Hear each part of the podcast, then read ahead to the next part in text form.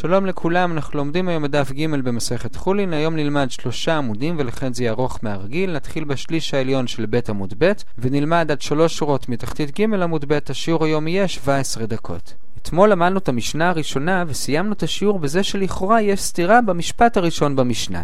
נזכיר מה כתוב שם, הכל שוחטין ושחיטתן כשרה. הגמרא מבינה שהביטוי הכל שוחטין בא לרבות שיש מישהו שהיינו חושבים שהוא לא יכול לשחוט ובכל זאת הוא כן יכול לשחוט. ומזה שזה כתוב בצורה של הכל שוחטין, מובן שהוא יכול לשחוט אפילו לכתחילה. זה משתי המילים הראשונות שהוא יכול לשחוט אפילו לכתחילה. לעומת זאת, אם נקרא את ההמשך, אז אמרנו שכתוב הכל שוחטין ושחיטתן כשרה. שחיטתן כשרה משמע רק בדיעבד. אז תחליט האם זה לכתחילה או בדיעבד. אז אתמול ראינו את רב אחא ברי דרבא שניסה לומר שבאמת אין כאן שאלה, והמילה הכל זה לאו דווקא לכתחילה, אבל את זה דחינו. ובאמת סיימנו את השיעור בזה שהכל שוחטין זה לכתחילה, ושחיטתן כשרה זה בדיעבד, ובעצם יוצא שיש כאן שני מקרים. הכל שוחטין זה מקרה אחד שזה לכתחילה, ושחיטתן כשרה זה מקרה שני שזה רק בדיעבד. ומה שנשאר לנו היום לעשות זה לברר במה מדובר. כלומר, במי מדובר במשנה, ובאיזה מצב הוא יכול לשחוט לכתחילה, ובאיזה מצב רק בדיעבד. זה לגבי המשפט הראשון במשנה. עכשיו, עוד משהו שנעשה היום, זה נסביר גם את המשך המשנה. אז בשביל זה נקרא עוד פעם את כל המשנה. בשביל זה הפעם נחלק את המשנה לארבעה חלקים. את שני החלקים הראשונים הרגע קראנו, כלומר, חלק ראשון זה הכל שוחטין, לכתחילה כאמור. חלק שני, שחיטתן כשרה בדיעבד. חלק שלישי זה לגבי חירש שוטה וקטן, שאצלם אפילו בדיעבד לא, כי אנחנו חוששים שהם יקלקלו את השחיטה. איך הם יקלקלו? אז הגמרא תאמר בהמשך שמא ישהו, שמא ידרסו ושמא יחלידו. כרגע לא ניכנס לפסולים האלו, בכל אופן זה פסול בתהליך השחיטה עצמה. זה החלק השלישי, ואז החלק הרביעי והאחרון, וכולם ששחטו ואחרים רואים אותן, שחיטתן כשרה. אם אחרים רואים, זה בסדר בדיעבד.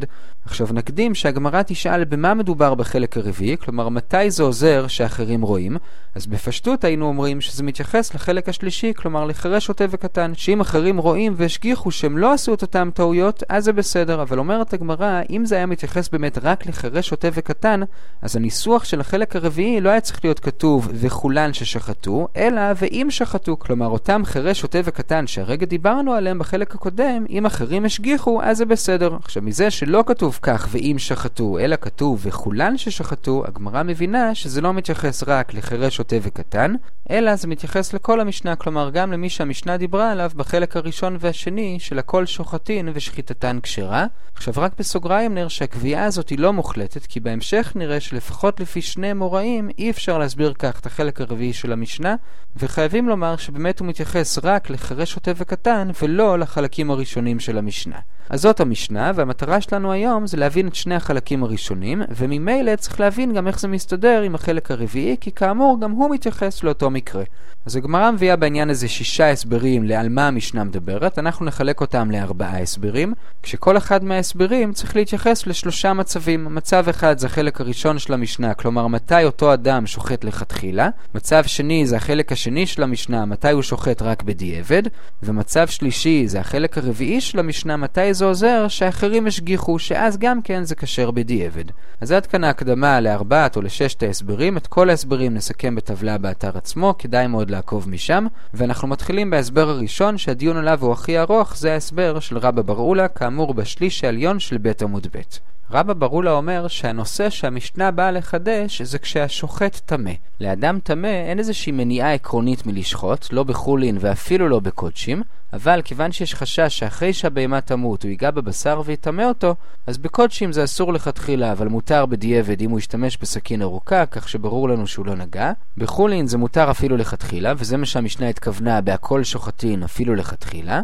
והחלק הרביעי של המשנה, שאומר שזה עוזר אם אחרים רואים, זה מתייחס לקודשים, אבל כשהוא כבר לא כאן, אז אי אפשר לשאול אותו אם הוא נגע או לא. אז אם אחרים היו שם ואומרים שהם ראו שהוא לא נגע בבשר, אז גם זה מספיק בשביל להתיר את זה בדיעבד.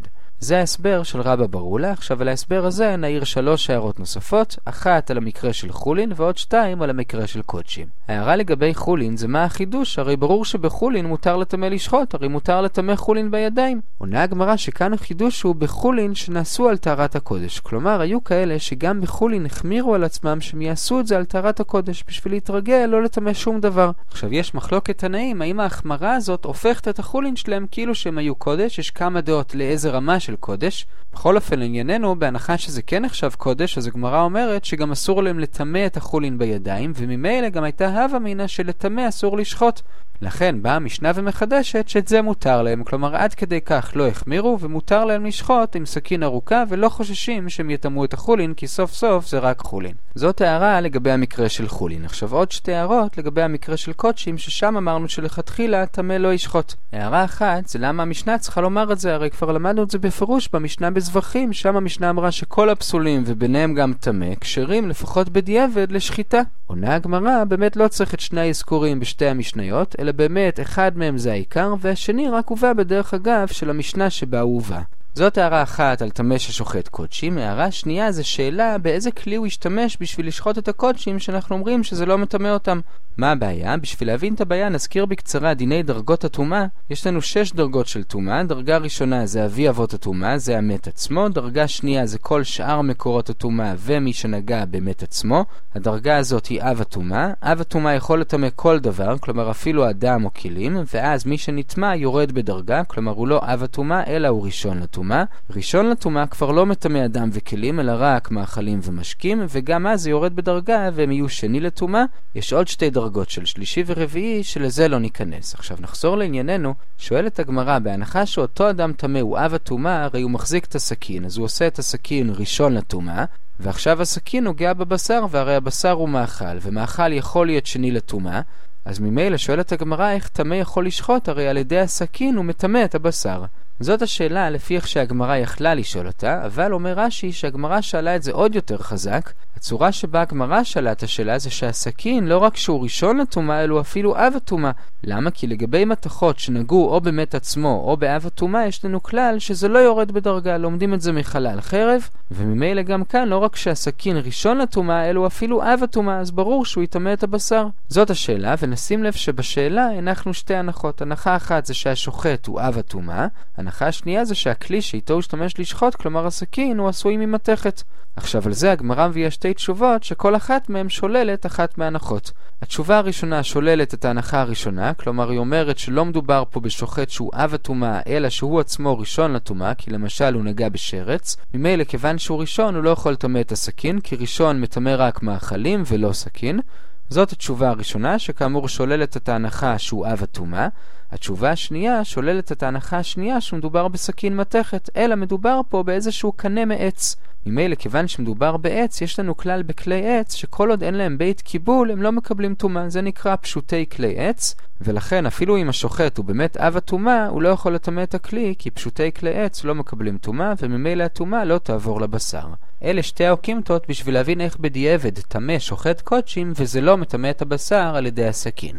בזה סיימנו את הדיונים על ההסבר הראשון של המשנה של רבא ברולה. לפני שנתקדם נזכיר עוד פעם את מה אנחנו מנסים להסביר, ואז נראה את שלושת ההסברים האחרים.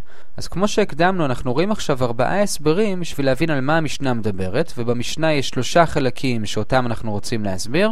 החלק הראשון זה הכל שוחטים, כלומר לכתחילה, החלק השני זה ושחיטתן כשרה, כלומר בדיעבד, והחלק הרביעי זה שאם אחרים רואים, גם זה כשר בדיעבד. אז ההסבר של רבא ברולה היה ההסבר הראשון, שמדובר בטמא ושלכתחילה מותר בחולין, בקודשים זה רק בדיעבד, ואם הוא כבר לא כאן, אז צריך שאחרים יראו שהוא לא נגע. זה ההסבר הראשון, ועכשיו נראה את שלושת ההסברים האחרים, כששניים מהם נפצל לשניים. ההסבר השני זה של אביי ורבא, שהם אומרים שהמשנה מדברת על קוטי, בהנחה שהקוטים היו גרי אמת, כלומר הם יהודים, ולכן ממילא הם יכולים לשחוט. עכשיו, הכותים כלפי עצמם היו מקפידים לא לאכול נבלות, לכן כלפי עצמם הם שוחטים כדין. הבעיה היא שהם לא מקפידים לא להכיל אחרים נבלות. וממילא אי אפשר לסמוך על הכותי שהוא ישחוט בשביל ישראל כדין, ולכן צריך להשגיח עליו. עכשיו, איך זה נכנס למשנה? אז אם הייתה השגחה כמו שצריך, זה מותר לכתחילה, זה החלק הראשון. מה זה השגחה כמו שצריך? בזה יש מחלוקת אביי ורבא. אביי אומר שצריך השגחה צמודה, כלומר ישראל עומד על גביו. רבא אומר שלא צריך צמוד, אלא ישראל נכנס ויוצא. כלומר שמספיק הכותי יודע שהישראל פתאום יכול להפתיע אותו, זה מספיק בשביל שהוא ישחוט כדין. אז זה לגבי הלכתחילה, כאמור שיש השגחה. אם לא הייתה השגחה, אז בדיעבד אפשר לבדוק אם הכותי עצמו מוכן לאכול את זה, אם הוא מוכן לאכול. סימן שהוא שחט כדין, כי כאמור לעצמו הוא מקפיד והוא לא אוכל נבלות, וזה החלק השני של המשנה, שזה מותר בדיעבד אם בודקים. עכשיו, מה לגבי החלק הרביעי של המשנה, שאם אחרים משגיחים אז זה בסדר בדיעבד? כאן אומרת הגמרא שזה בעיה, כי זה לא מסתדר, כי הרי כבר אמרנו בחלק הראשון שאם אחרים משגיחים זה מותר אפילו לכתחילה, אז איך פתאום בחלק הרביעי זה מותר רק בדיעבד? זאת בעיה שאין עליה תשובה, ממילא לפי אביי ורבא החלק הרביעי של המשנה קשה, כי לא יכול להיות שהוא מתייחס לחלק הראשון והשני של המשנה, אלא רק לחלק השלישי, כלומר לחרש שוטה וקטן, וכמו שהקדמנו זה לא כל כך סביר. עד כאן ההסבר השני למשנה, שזה בעצם שני הסברים של אביי ורבא. עכשיו, לפני שנעבור להסברים הבאים, רק נראה את הראיות של רבא לזה שמספיק שישראל נכנס ויוצא ולא צריך שהוא ממש יעמוד על גביו.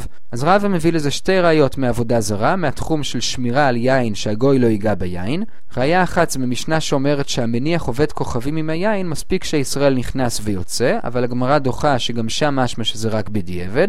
לכן הוא מביא ראיה שנייה ששם כתוב במפורש, אין השומר צריך להיות יושב ומשמר, אלא מספיק שהוא נכנס ויוצא. אלה הראיות של רבא שלא צריך השגחה צמודה, אלא מספיק שהוא נכנס ויוצא. עכשיו, על זה עונה אביי לקראת סוף עמוד ב' שאתה לא יכול להביא ראייה משמירה על יין לגבי שחיטה. בשמירה על יין לגוי אין שום סיבה לגעת ביין, וממילא מספיק שישראל נכנס ויוצא, הגוי יפחד להתקרב ליין, וכך זה השגחה מספיקה. לעומת זאת, במקרה של שחיטה, הוא הרי שוחט את הבהמה, אז אם אתה לא נמצא שם כל הזמן, ברגע שאתה לא שם, הוא יכול לשחוט לא כמו שצריך, לכן כאן צריך שמירה רציפה, לעומת זאת שם באמת, במקרה של יין, גם לפי אביי, מספיק נכנס ויוצא. עד כאן הראיות של אביי והדחיות של רבא לגבי נכנס ויוצא, וכאמור סיימנו עם ההסבר השני שהמשנה מדברת על קוטי, ואנחנו עוברים להסבר השלישי שהמשנה מדברת על ישראל מומר לנבלות לתיאבון, זה ההסבר של רב אשי לקראת סוף עמוד א'. ישראל שמומר לאכול נבלות לתיאבון, זה אומר שהוא לא רוצה לאכול נבלות, אבל אם זה יהיה לו קצת קשה להשיג בשר כשר או לשחוט בצורה כשרה, אז הוא כבר יאכל נבלה. ממילא מחדש רבא, ועל זה מתבסס רב אשי, שכל הדואגים לו לסכין כשרה, כלומר בודקים לפני זאת הסכין, אין לו סיבה לא לשחוט כדין, ואפשר לסמוך עליו לכתחילה, וזה החלק הראשון שמותר לכתחילה. לעומת זאת, החלק השני מדבר על מצב שלא בדקנו לפני את הסכין, אבל בדקנו אחרי והסכין הייתה בסדר, וממילא אין סיבה לחשוב שהוא שחט שלא כדין. זה החלק השני שזה מותר בדיעבד. אז שני החלקים הראשונים מובנים, הבעיה גם כאן, כמו בהסבר הקודם, זה החלק הרביעי. החלק הרביעי כאמור זה שזה כשר אם אחרים ראו אותו, אבל הרי כאן, מה זה עוזר שאחרים ראו? הרי הם לא בדקו את הסכין. אם הם בדקו זה כשר, אם הם לא בדקו, למה שזה יהיה כשר? ממילא, גם לפי ההסבר הזה, כמו לפי אביי ורבא, החלק הרביעי קצת בבעיה, כי הוא לא מתייחס לחלקים הראשונים של המשנה, אלא רק לחלק השלישי של חירש, שוטה וקטן. עד כאן ההסבר השלישי, ועכשיו ההסבר הרביעי והאחרון, זה של רבינה, זה נמצא ברבע העליון של עמוד ב'. לפני שנראה את ההסבר נקדים, שרבינה מדבר על שני סוגים של יכולות שצריך לבדוק כשאדם בא לשחוט. יכולת אחת זה נקרא האם הוא מומחה, שזה ברמה של הידע, כלומר האם הוא יודע את הלכות שחיטה, יכולת שנייה זה ברמה של המיומנות המעשית, כלומר האם הוא יכול לשחוט בלי להתעלף באמצע, כלומר שיהיה לו איזושהי חלישות הדעת ואז באותו רגע הוא יפסיק לרגע את השחיטה וזה יכול לפסול מצד השעיה, ליכולת הזאת קוראים שהוא מוחזק, כלומר שהוא שחט כמה פעמים בלי שהוא יתעלף. אז עוד פעם, יש שתי יכולות, גם מומחה, כלומר בידע, וגם מוחזקות, כלומר באופן מעשי. ועכשיו יש שתי גרסאות בדעת רבינה על איזה מהם המשנה דיברה. לפי הגרסה הראשונה היא דיברה על הידע, ולפי הגרסה השנייה על המוחזקות המעשית. עכשיו, לפי זה נסביר את חלקי המשנה. אז החלק הראשון שמותר לכתחילה זה כשאנחנו יודעים לפני שיש לו את הידע או את המוחזקות. החלק השני, שזה קשה רק בדיעבד, זה שלא ידענו לפני, אבל ידענו אחרי, כלומר ביררנו שהוא יודע, ושאלנו אותו והוא אמר, ברור לי שלא התעלפתי תוך כדי. והחלק הרביעי, שזה כשר אם אחרים רואים, זה כשהשוחט עצמו כבר לא נמצא ואי אפשר לברר אצלו, אבל אחרים ראו ויודעים שהוא שחט לפי ההלכות ושהוא לא התעלף. זה ההסבר הרביעי, כאמור, של רבינה, ובזה סיימנו את כל ארבעת ההסברים, שכאמור הם בעצם שישה הסברים, והגענו לרבע התחתון של עמוד ב'. עכשיו נחזור מהר על ארבעת ההסברים, ואז נראה את הסיכום של הגמרא, שהיא מסבירה למה כל אחד לא הסביר כמו האחרים.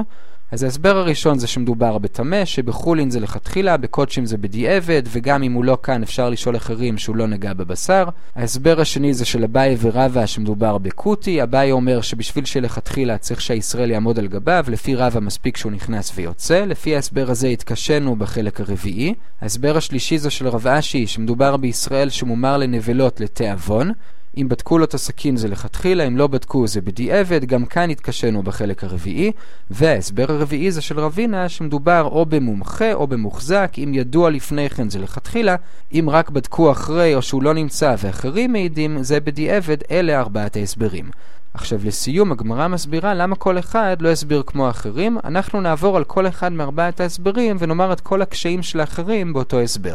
אז לגבי ההסבר הראשון שמדובר בטמא, שאר הדעות לא מקבלות שחולין שנעשו על טהרת הקודש נחשבים כקודש, ממילא אין שום חידוש בזה שמותר לטמא לשחוט אותם, ואם נאמר שהחידוש זה לגבי קודשים שמותר בדיעבד, זה כבר נאמר בזבחים. זה לגבי טמא. לגבי ההסבר השני, כלומר אביי ורבא שמדובר בקוטי, אז קודם כל קשה שהם לא הסבירו את החלק הרביעי של המשנה, שאם הייתה השגחה זה כשר בדיעבד.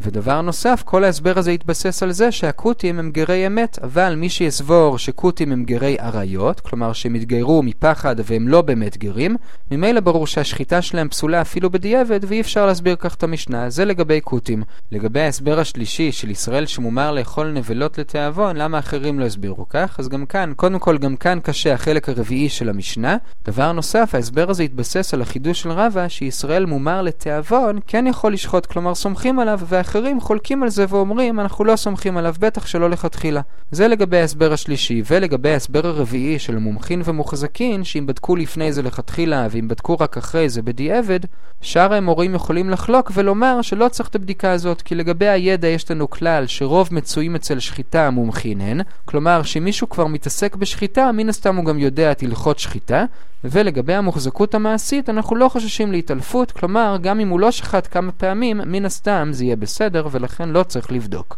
אז אלה ההסברים למה שאר הדעות הסבירו כמו שהם הסבירו, ולא לפי ההסברים האחרים. הדבר היחיד שלא ברור זה למה רבא לא הסביר כמו רב אשי. הרי רב אשי הסביר שמדובר בישראל שמומר לתיאבון, ובזה הוא הסתמך על חידוש של רבא שישראל מומר לתיאבון יכול לשחוט. ממילא לא ברור למה רבא שהסביר שמדובר בקוטי לא הסביר כמו רב אשי שמדובר בישראל מומר. הרי רבא לא מרוויח שום דבר בזה שהוא מסביר שמדובר בקוטי, כי הרי גם ההסבר של קוטי וגם ההסבר של ישראל מומר לא הצליחו להסביר את החלק הרביעי של המשנה. עונה הגמרא, אתה צודק, באמת רבא עצמו מסביר את המשנה כמו רב אשי, כלומר שמדובר בישראל ישראל מומר. ומה שאמרנו שהוא הסביר שמדובר בקוטי, את זה הוא רק אמר כתגובה לאביי, כי הוא רצה לומר לו, לא צריך שישראל ישמור עליו כל הזמן, אלא מספיק שישראל נכנס ויוצא. עד כאן הדיונים על ארבעת ההסברים למשנה, במה מדובר שמותר לשחוט לכתחילה, מתי בדיעבד ומתי זה עוזר שאחרים משגיחים. נחזור מהר על ארבעת ההסברים. ההסבר הראשון זה שמדובר בטמא, ההסבר השני שמדובר בקוטי, ההסבר השלישי בישראל מומר לתיאבון, וההסבר הרביעי במומחין ומוחזקין שאם בדקו לפני זה לכתחילה, ואם רק אחרי זה בדיעבד כל טוב.